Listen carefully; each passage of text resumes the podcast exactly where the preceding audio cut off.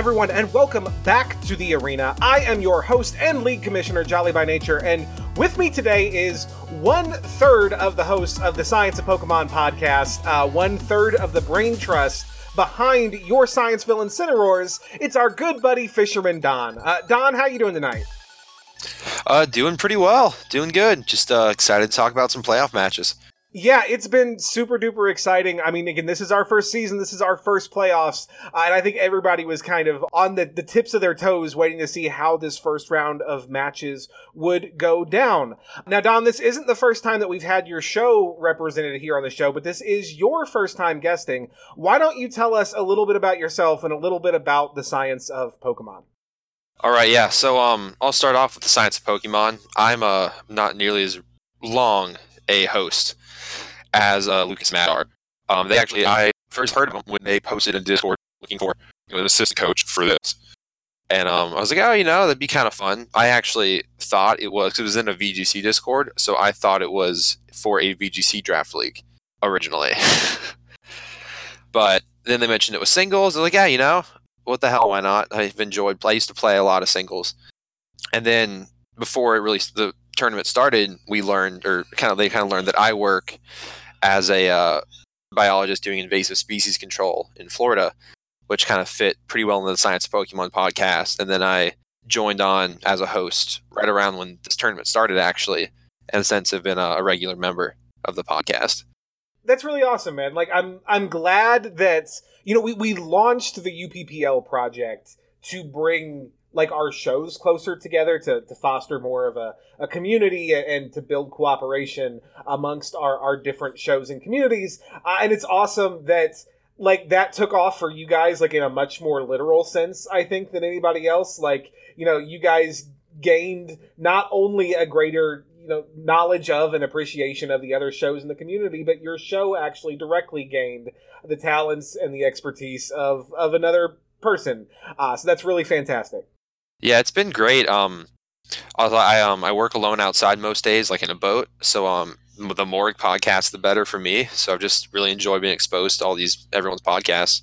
Yeah, we've got some real good shows represented. I, have certainly got no complaints about our roster. Your work sounds super duper interesting, dude. Uh, I I love marine biology. We make it down to you know I'm landlocked. I'm in the Midwest, Oh, okay. We make it down to Newport in the aquarium, ideally at least once a year. My wife absolutely lives for for marine life, so that's really awesome.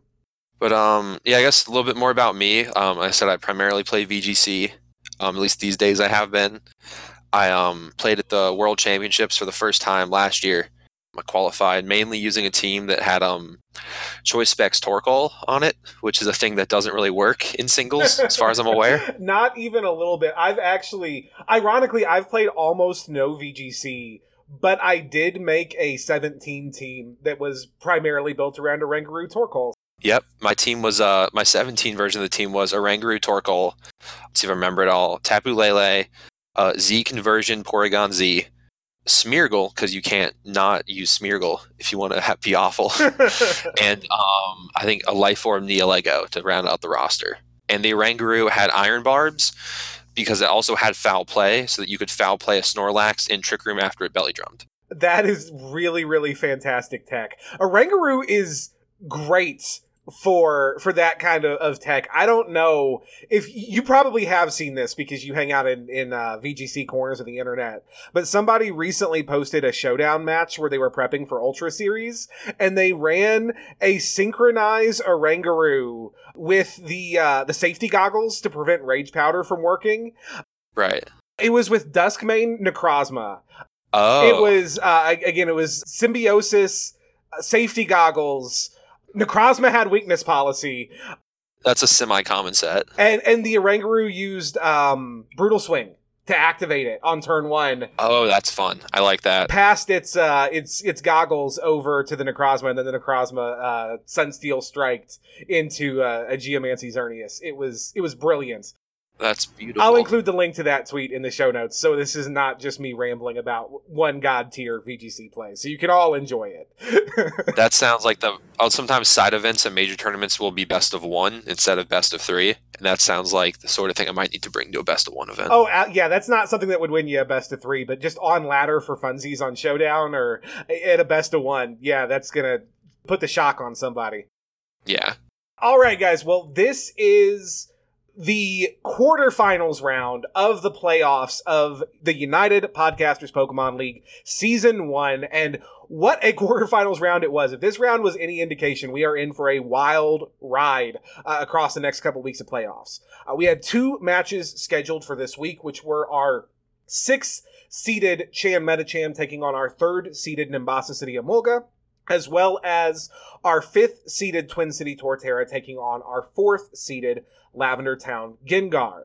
Uh, now, starting with the match that happened first, uh, just chronologically, we had uh, Professor Snag of Pokemon Rollouts and Puckle and his Chan Medicham taking on Professor Mikey of Pokemon Crossroads and his Nimbasa City Emolga. Uh, the Medicham to this match brought a roster consisting of their Tapu Koko, Nidoqueen, Porygon 2, Mega Latios, Jellicent, and Alolan Raichu. No Celesteela this week, which is wild, you guys. I think this is literally the first week all season that Paul has not brought the Celesteela. On the other side of the field, the Emolga brought a roster this week consisting of their Gliscor, Kartana, Volcanion, Scrafty, Zeraora, and Mega Altaria. Pretty standard stuff for the Emolga, except for that Mega Altaria. They actually haven't brought their Mega very often this season, so I was a little bit surprised to see that.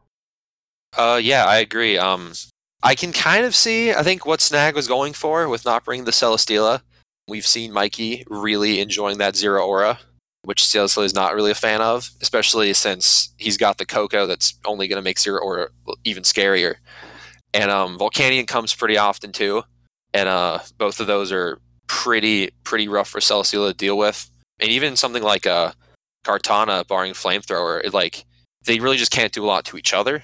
Yeah, yeah, absolutely. And that is very, very true. In their first regular season matchup, Mikey was able to force Celesteela out pretty reliably with the combination of Volcanion and Zeraora. So that's very, very true. Although I was half expecting to see some crazy tech, like an automatized Earthquake set. Yeah. But it didn't come. It didn't come, which is, again, wild, uh, but but also good. Like you don't want to be too predictable, especially in playoffs. Uh, and so that's when you look at a mon that you brought every week in the season and go, "Do I really need it this week?" Uh, so clearly, that's what Snag did. Now, the Metacham in this match led out with Nidoqueen against the Emolga's Gliscor. Uh, Mikey beat a hasty retreat, and rightly so. He correctly anticipated the Ice Beam from the Nidoqueen. I'm guessing, actually, there was a knockoff, so I could go back and look and see what Nidoqueen's item was. It was a life orb. That's what you're wondering. Okay, it was it was an orb Nidoqueen. Then I'm honestly a little bit surprised that uh, Snag stayed in with the possibility of just a turn one earthquake out of that Gliscor. Although he'd probably run the calcs and he probably lived it. That was probably just a sack he was willing to make. Yeah. One thing I noticed, um, this is total guess shot in the dark here. I noticed that Snag was running a mixed Nidoqueen with Poison Jab over Sludge Bomb. So um, I'm guessing maybe he could have gone with um I mean he could have easily so I'm doubting he went with like a mod modest so maybe he went like minus speed and just had a lot of bulk to back that up so I could I could see him staying on the Gliscor just assuming that he went that route. Yeah, that's definitely very very possible. Uh, but yeah, Mikey did retreat out uh, and beat the ice beam, went right into the Scrafty, which which took it pretty well. The Scrafty and Nidoqueen actually both stayed in. The Nidoqueen managed to get rocks up, uh, and they just kind of slugged it out back and forth. Scrafty ultimately won that exchange, but not particularly well. Uh, at the end of it, Nidoqueen went down, and Scrafty was way down in the red. I did like how Mikey, even though the ice a second ice punch or a third ice punch would have taken out the Nidoqueen, he went for the knockoff sort of you know hoping Snag would want to preserve the Nidoqueen. He's trying to catch a switch in. Yeah, yeah, absolutely. That's one thing that Mikey's roster, just in general, does really well with the Scrafty and with the Zeraora, is just having lots and lots of threats to threaten knockoff with. Uh, and removing items can be so detrimental over the course of a match. Uh, so ultimately, The Nidoqueen went down, Scrafty was low, Snag went into Tapu Koko, and Mikey swapped hard into Gliscor. Snag either predicted this or just kind of lucked out. He went for the Dazzling Gleam and followed it up with an HP Ice, so he was able to remove Gliscor with the two hit KO pretty much on the switch in. Gliscor didn't get a, a shot off. Mikey threatened the Koko out with Zeraora, which is something we saw in their first matchup. That ironically, 1v1, Zeraora does win that matchup. But Latios was able to get in and get a Dragon Dance up as it threatened the Zeraora back out. Uh, this was a huge threat, and at this point, momentum was definitely swinging in the Medicham's favor. Uh, I will chime in one right there real quick and say that um, Mikey did make a really nice read there, um, close combating with Zeraora into the uh, Koko, and he did catch P- Porygon 2 on the switch in initially. That is true. Yes, I'm sorry. There was a switch into Porygon 2 in the middle there, and it did catch a close combat, which was a phenomenal play by Mikey. You're you're absolutely correct. But yeah, Latios was able to get a Dragon Dance up. Uh, Zeraora was forced out back into Scrafty, and that Latios took out the Scrafty pretty handily. Uh, and Mikey sent out his Mega Altaria. Now, clearly this was teched because Altaria was able to live an ice beam from the Latios, but only by a thread, and was then able to remove that huge threat with a return, a pixelate return, uh, which again was huge for this match because if Altaria had gone down there, Latios would have just swept at that point. There was no stopping Yeah. it. So being able to put a roadblock in front of that thing, even if it cost your mega, um, was definitely the correct play. Uh, Jellicent then came out and was able to finish off the Altaria. Now this right here, Altaria goes down. This is the turning point of the match, in my opinion. Oh, I agree. Snag has a half health Jellicent, a half health Porygon 2, a Tapu Koko, and an Alolan Raichu in the back, both of whom are incredibly frail. Mikey sends out his scarfed Kartana, which outspeeds the field, unless unless that Alolan Raichu is scarfed. That is the only thing that could have even possibly outsped the Kartana at this point. If Mikey had clicked Leaf Blade, it KO'd any one of those Pokemon and would have snowballed, and he could have potentially secured the sweep. In my opinion, at least, I don't know the spreads. Maybe something would have lived it by a hair. Maybe Snag had teched that really well, but I'm pretty sure with Porygon being as low as he was, it would have been a two hit KO. And I don't think he would have been able to take out Kartana in those two turns. Yeah, I actually ran a calc after that that turn because I was curious myself, and assuming it's you know standard uh, Scarf Kartana, he would have done about thirty, like mid thirties percent. So easily would have two hit KO'd the Porygon. Yeah, yeah, it was it was real real scary.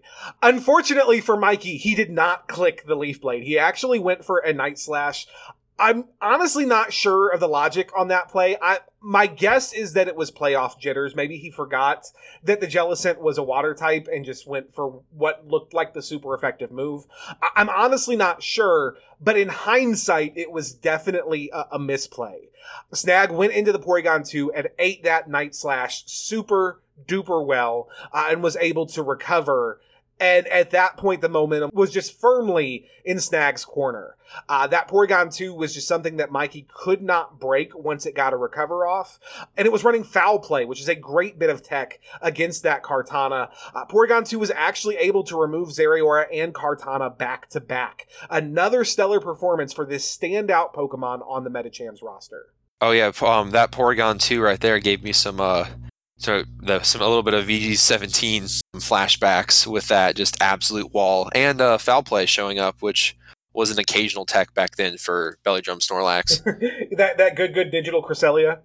it's so fat. it is stupid fat with the Eviolite. At this point, all Mikey had left was his Volcanion. Uh, Jellicent came in and, and just walled it out, toxicked it, and let it go down.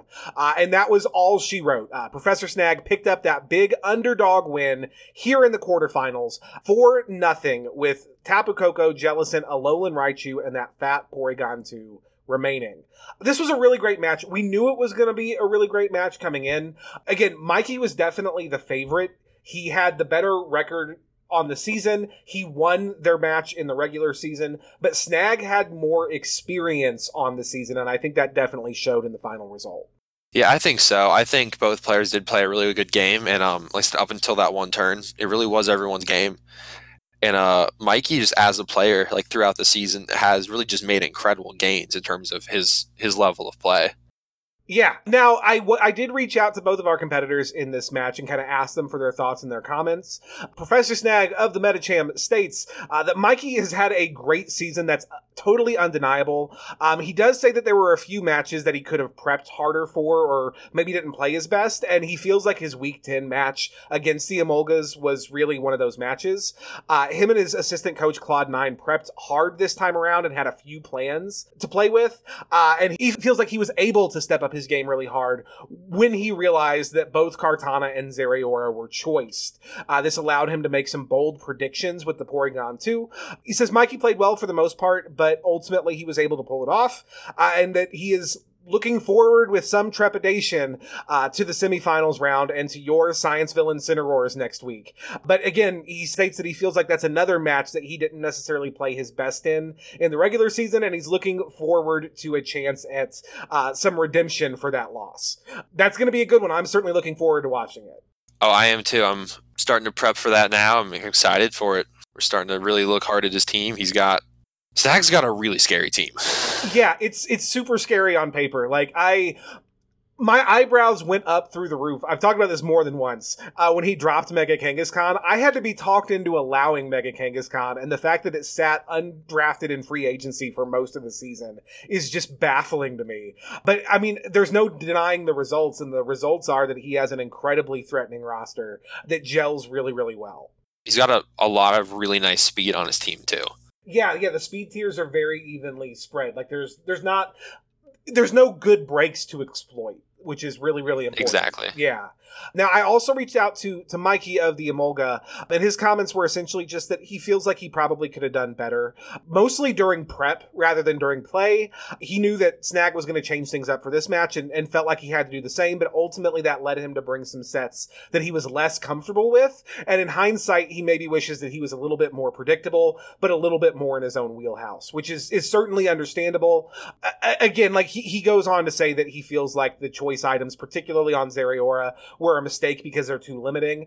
I don't know that I personally agree with that assessment. Like they're really potent tools, but if you're not comfortable with them, that's definitely a problem. And I would certainly agree that if you're not comfortable running a choice band set, you probably shouldn't do that. Um, yeah, I can I can agree with I can agree with like I get like where Mikey's stance is there. Like it's especially in like a multiple games against the same opponent scenario, you really have a lot of pressure to to innovate your sets because you know you're like, well, I won last time, but he's going to know what I have this time and it's really hard sometimes to strike the balance between you know changing enough up to not be too predictable, but also having the consistency with what you're most comfortable with. Yeah, absolutely. Ultimately, Mikey does say that that he's very happy for and proud of Snag that he played really, really well. Uh, that he's really proud of what he accomplished in his first draft and really his first experience with competitive video game Pokemon, uh, and that he's looking forward to season two. And we're looking forward to having you back for season two, Mikey. Oh, absolutely. And Mikey, I know we talked earlier about just doing a friendly match. Um, yeah, hit me up sometime this week if you want to play one, man. I'm, I'm excited. You played Lucas last time. Uh, I'm really looking forward to playing you. Yeah, I told Mikey he had to wait until my season was over to get mine. So he's going to be prepping for me for the next, hopefully, like three weeks while I'm prepping for other matches. Uh, hopefully, I'm not yeah. done. Now, our other match in the semifinals round was, of course, my co-host on Blastburn Radio, Messer Engine, and his Twin City Torterra taking on the number four seeded uh, Thatch of Puckle Podcast and his Lavender Town Gengar. Uh, now, in their regular season matchup, Thatch came out the better, uh, and by a pretty significant margin. He brought some spicy tech that clearly caught Mess off guard, but the same tricks were not going to work twice. Mess is a very intelligent opponent, and he definitely prepped hard for this one. Now, the Torterra into this match brought a roster consisting of their Primarina, Landorus Therian, Mega Tyranitar, Ferrothorn, Reuniclus, and for the first time on the season, their Dusknoir which was I was I like Dusknoir. Its weird stomach mouth creeps me out, but I think it's cool, and I was uh I was really excited to see it. Yeah, yeah, absolutely. Like again, there's there's a lot of Mess's roster that hasn't seen much, if any, use on the season. I think a lot of that just has to do with how busy the guy is uh, and how little prep time he can scrape together sometimes. So I was really excited to see him trying out some new and different toys. Now Thatch and the Gengar on this match brought a roster consisting of their Tsareena, their Mega Gyarados, their Drapion, Arcanine, Dodrio, and Kyurem Black. I was really surprised to see so many low tier Mon in this particular roster. Not that they're bad low tier Mon, don't get me wrong. Thatch did an incredible job drafting a team full of viable threats. We, we talked about that last week, as a matter of fact. But I just, you know, you've got in this particular roster, what, two D's and an E in Tsareena, Drapion, and Dodrio? And I, that's just a little bit lower than I expected him to dip. Yeah, I mean, the Drapion makes sense, especially after how horrifying some of Mess's later uh, matches were with that Reuniclus getting set up. Yeah. Um, if I if I had a dark type on my team, I would definitely bring it against Mess with that monster of a squishy boy. Yeah, that Reuniclus definitely put everyone on notice the last two weeks of the season, and I'm sure that was definitely the logic in that particular bring. Um, and actually, as a matter of fact, Mess led out with Reuniclus against Thatch's Drapion, which is definitely not a matchup that was favorable. In fact, I'm sure it was the matchup that brought the Drapion to begin with, and Mess quickly retreated from it into Th- Ferrothorn. I was expecting a pursuit, and it didn't come. Yeah, as was I there. Yeah, which was a little surprising, but I mean, at the end of the day, four move slot syndrome is definitely a thing, and this Drapion was definitely teched out against Mess's team. Oh yeah. Thatch was happy to capitalize. His Drapion was running Fire Fang, speaking of that that tech, uh, and hit for right around half of Ferrothorn's health, which is huge. Mess actually told me later that this was a max physical defense Ferrothorn, so it was max HP, max def, and this this Drapion still hit it for half, which was a lot. That's really impressive. Yeah. Uh, Mess was able to protect for lefties on the following turn uh, before swapping out into Primarina, which was a great play. He ate that fire hit super well and threatened in return with Moonblast. Thatch brought his Tsareena out into the Moonblast, but Tsareena couldn't handle it for, for less than half health and was ultimately two shot by it. So just got boom boom removed as soon as it came out. Thatch must have seen something in that exchange that made him think that Primarina was choiced. I'm not sure if it was the damage or the speed tiers, but he immediately brought his Arcanine out into Primarina, so he must have been confident that it couldn't swap out of that Moonblast. Yeah, I mean Tsareena can be very specially bulky if you build it that way. So um I mean I don't know what his spreads were, but I could see see taking 50% over 50% being some sort of clue there. Yeah, Primarina's pretty slow too, so it's also possible that he speed crept it, and so when it outsped him, he knew like, okay, this thing's scarfed. I, I really don't know. Yeah, how fast is Primarina? Primarina, that's a good question. It's pretty slow. That's by far its worst stat. I think Tsareena's like 70-ish, maybe even a little higher. Primarina's base 60. Yeah, Tsareena's space 72. Yeah, so that must be it. It, it. it must have been a speed tier thing. But yeah, ultimately, Thatch definitely predicted the choice item, went into the Arcanine. He knew that a Hydro Pump was not going to come his way, and he was very correct as Mess immediately swapped out uh, into his Landorus Therian. Uh, he took a huge Flare Blitz on the swap for more than half health, but got off a nice Intimidate on the physical Arcanine on the switch. I would assume, just given off the damage at neutral, that that pro- was probably a choice band Arcanine. Yeah, yeah, that was a lot of damage, particularly at minus one. Mess immediately pivoted back into the Primarina. Uh, again, I'm guessing hoping for the Hydro Pump, but Thatch also pivoted to bring in his Dodrio. This is another turn that I think was really, really important on the match. Mess stayed in on Primarina in front of that Dodrio, took a huge Brave Bird for almost all of her health, but lived it and removed the Dodrio with a Hydro Pump. Again, I think that was really, really important. Dodrio is so incredibly fast that looking at Mess's roster, there was nothing that he brought that could have even hoped to outspeed Dodrio. And, and, so I think that removing it was really, really key for how the rest of the match went down. Yeah, and I'd imagine, I mean, he's got several things on his team that could have carried the Flyinium Z. So maybe maybe Dodrio didn't have it for this match? Yeah, I'm guessing that it didn't. I'm not sure if it was a scarfed or a banded variant. Again, I haven't run the calcs on the damage that Primarina took. I mean, there's a, ch- a chance that Kyurem did because Tsareena does learn bounce as well, as I've learned to my own sadness before.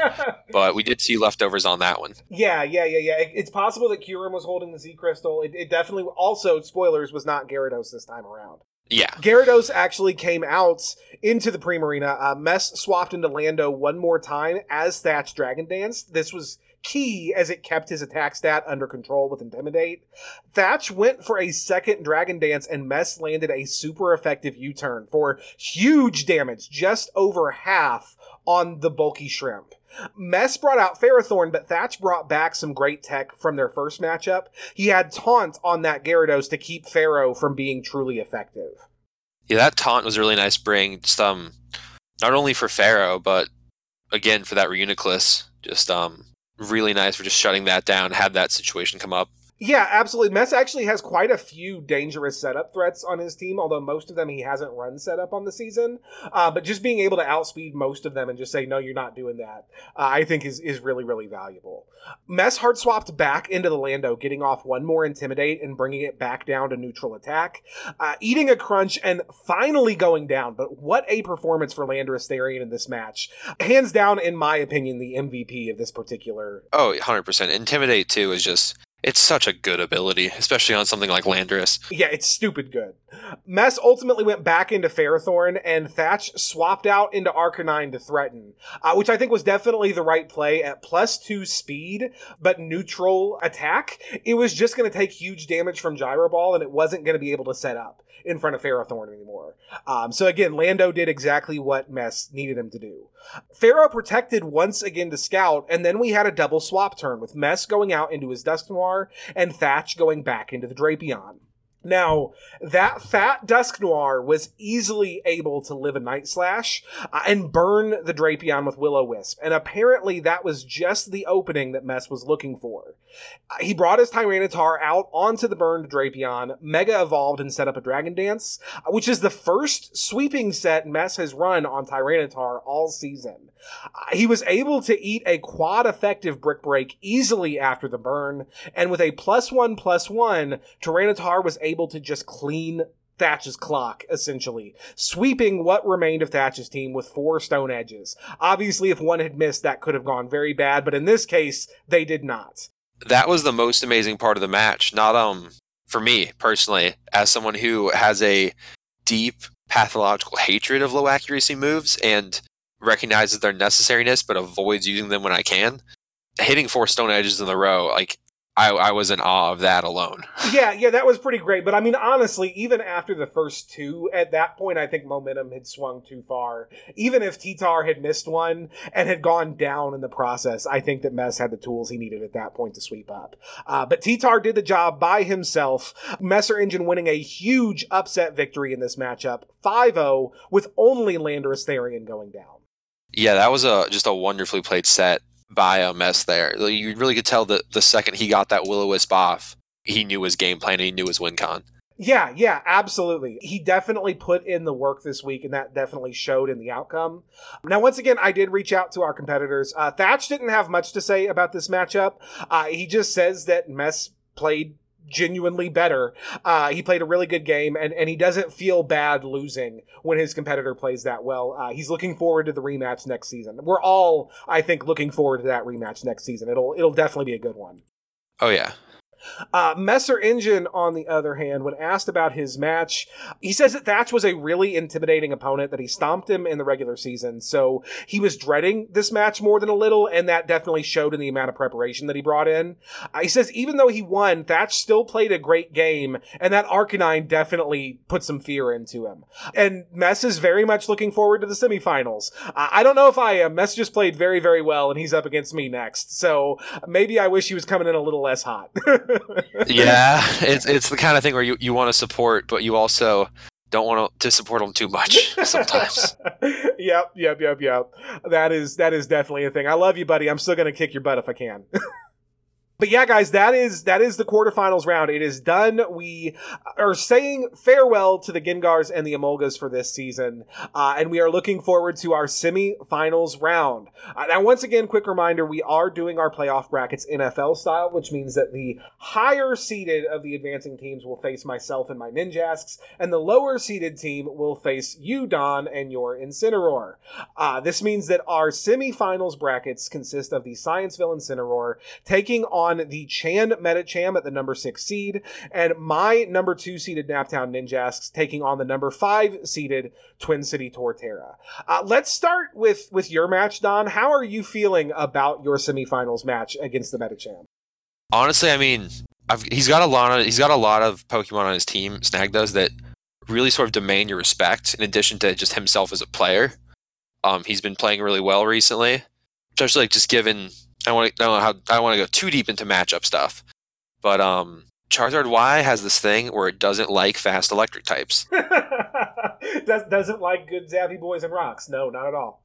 No, it does not, and um, he's got a couple of those, so uh, that's definitely something we're watching out for going into it. And I know last time we played, I think he underestimated exactly how much damage a, a modest Charizard Y could push put out in that match, and um, he did like just kind of let his Celesteela take a flamethrower, and um, I I really doubt he's going to do that again. And Steela is always a frustrating thing to deal with. Yeah, yeah, absolutely. Um, I mean, again, it's it's really funny actually because I was just looking at your rosters and kind of thinking about this matchup earlier, and I was just like, you know, oh man, I wonder if there's some part of these guys that actually regrets getting rid of Guzzlord now because that Latios is such a threat, and now there's nothing that can really eat those psychics. But then I looked at it and I was like, oh, but he's a dragon too. He just would have got Dracoed.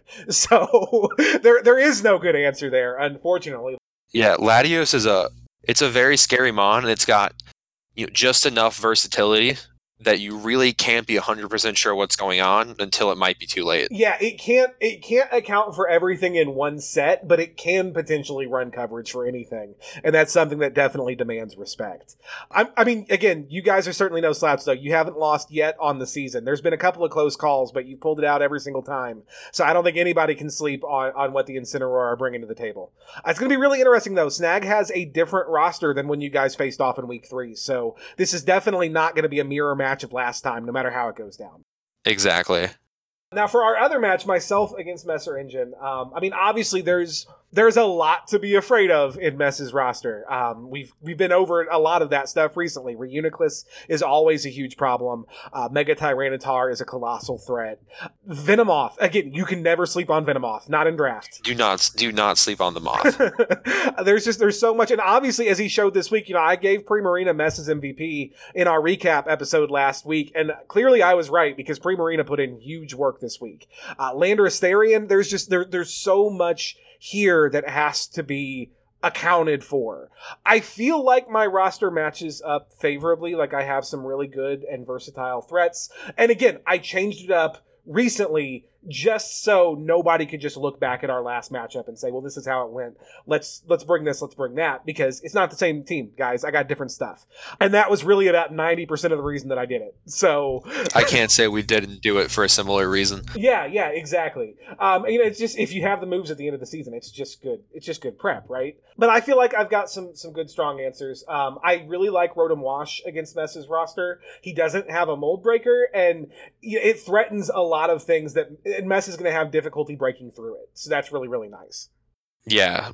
But yeah, I'm gonna I'm gonna do my very best against Messer Engine. I might not win this one, not if he comes as hot as he came this week. Uh, Ferrothorn is obviously a, a huge concern. I got to figure out how I'm gonna break it, and for that matter, he could bring an offensive Ferro this week. He could bring choice band wall breaking Ferro and just screw me right up just just with surprise factor. That's been getting run on the upper ladder lately. That's wild again, there's clearly a niche for it. I, I don't know, man. I definitely can't sleep on this man's creativity. He's got strong threats. I've just got to figure out what the heck I'm gonna bring to counter him. Yeah, yeah. He's definitely got he's got he's got a nice roster, really like well rounded, and kind of like you said about the Ferrothorn, just a lot of his roster can really they said be just versatile enough that you don't know what's going to happen until it's already happening. Yeah, yeah, absolutely. The only thing that I think is really like immediately apparently in my favor, just looking at our rosters, is the speed tiers. Mess does not have a particularly fast team. His fastest option is actually Landorus Therian, whose speed is middling at best. Isn't Silvally 95? Or am I wrong here? Um, maybe Silvally is a hair faster, but he doesn't have anything that breaks 100, certainly. Yeah. Whereas on, on my team, I have I know Skolo is a speedy boy. Oh yeah, Skolo's super speedy once he gets a boost up. Absolutely. Um, but yeah, I mean, Mew, Mew is based 100, and, and so is, is pretty capable of putting in work as a fast threat in this matchup. We've got a number of threats that should outspeed him. Uh, Mega Gallade is, I think, base 110. Which I liked that pickup a lot. I'm a big fan of Mega Gallade and his dual disc. Mega Gallade is, again, Mega Lopunny definitely, definitely better on ladder, but Mega Gallade has a lot more coverage options, and that felt compelling because there were a number of times through the season that I was just like, yeah, Lopunny's great, but I feel like I'm bringing the same set every week because that's just what Lopunny does. Yeah, I, I really want to use Mega Gallade. I, I've messed around with them a little bit in uh, VGC, but uh, Ultra Series right now, there's um a lot of Lunala and a lot of Xerneas, which Mega Gallade does not particularly enjoy. Yeah, he's not a fan. He can shadow sneak the Lunala, I guess, for for the fat lot of good that'll do. exactly for that wonderful cancerous ability that is Shadow Shield. Oh, yep, yep, yep, yep, yep. But yeah, guys, that is that is our semifinals round. We're super excited to bring those matches to you, and I will be right back here next week, bringing you the rundown of those matches with another one of our competing coaches. I think maybe Mess, if we can make the scheduling work, I think I'll bring Mess on. It's been longer since we had him on than any of the rest of you guys. But yeah, so so look forward to that. Uh, look forward to hearing all about our next set of matches as we head towards the finals and our UPPL championships, where we will crown our first ever season champion. But that's going to be it for for this week, guys. That is all the matches we had. Uh, Don, thank you so much for coming on. If our listeners want to check you and the things that you make out, where can they find you around the web? All right, um, yeah, thanks for having me. Um, you can check us out. We have um, I think we're shifting our name to Poke Science instead of the Science of Pokemon. So um, uh, Game Freak can't sue us ever. So um, I believe you can go to, or it's the Pokemon Science on Twitter for the Science Pokemon podcast. And um, we're also on iTunes and all that good stuff. And we have a Patreon now as well. Awesome. Very good. Very good. Now, as always, you can follow me personally at BBR Jolly on Twitter if you're of a mind to. Not a whole lot interesting goes on there, but uh, maybe it'll be fun. Who knows? Um, you, you can and you should follow the league at official UPPL on Twitter. We'll keep you up to date on what we're doing all around the web. And as always, uh, I every week am on Blastburn Radio podcast where we do some Nuzlocke gameplay, we do some role playing, we have a good time, we bemoan the lack of Sword and Shield news uh, for months and months. Like I'm I'm ready for new trailers. Ah, It's got to be soon. it's got to be soon. I was I was so hopeful for the April Coro Coro, and they were just like, nope. you get you get a steel type move. That's that's your Gen Eight news. Fantastic. It's gonna yeah, it's gonna be something like that. Uh, but yeah, um, be sure to check out Blastburn Radio podcast where you can find new content from me every week. And if you enjoy Blastburn Radio or the UPPL Battle Spot or any of the other cool stuff that we make, you can support us with a small monthly donation over at patreon.com slash challenge accepted media. Uh, we really appreciate all the patrons who support our work and allow us to make more cool Pokemon stuff. And you can begin earning exclusive rewards like early access to some of our content. If that's compelling to you, uh, that's a thing that you can get. Uh, but that's going to be it for us tonight, guys. Uh, as always, thank you so much for listening. I have been Jolly by Nature, and I will see you guys on the battlefield.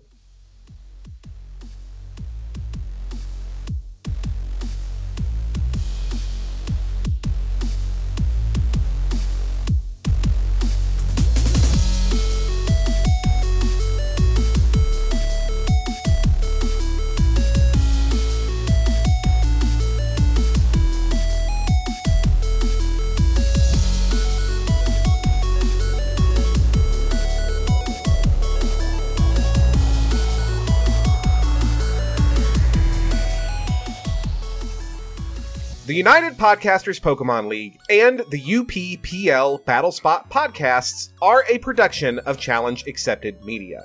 This episode was produced by Jolly by Nature, Celeste the Lost, and Messer Engine. If you enjoy UPPL, Blastburn Radio, or any of our other projects, you can support us at patreon.com slash challenge accepted media. Pokemon and all related games and characters are the property and trademark of Game Freak, Nintendo, and the Pokemon Company. Opening and closing music for today's episode is the Pokemon X and Y Super Training Remix by GlitchxCity. You can check out this great track and all her other work on SoundCloud or YouTube at GlitchxCity. Design work for UPPL was provided by Wise Digital Designs. You can check out all his great work or contact him for commissions on Twitter at WiseDigiDesigns. The United Podcasters Pokemon League and its producers and coaches are solely responsible for its content.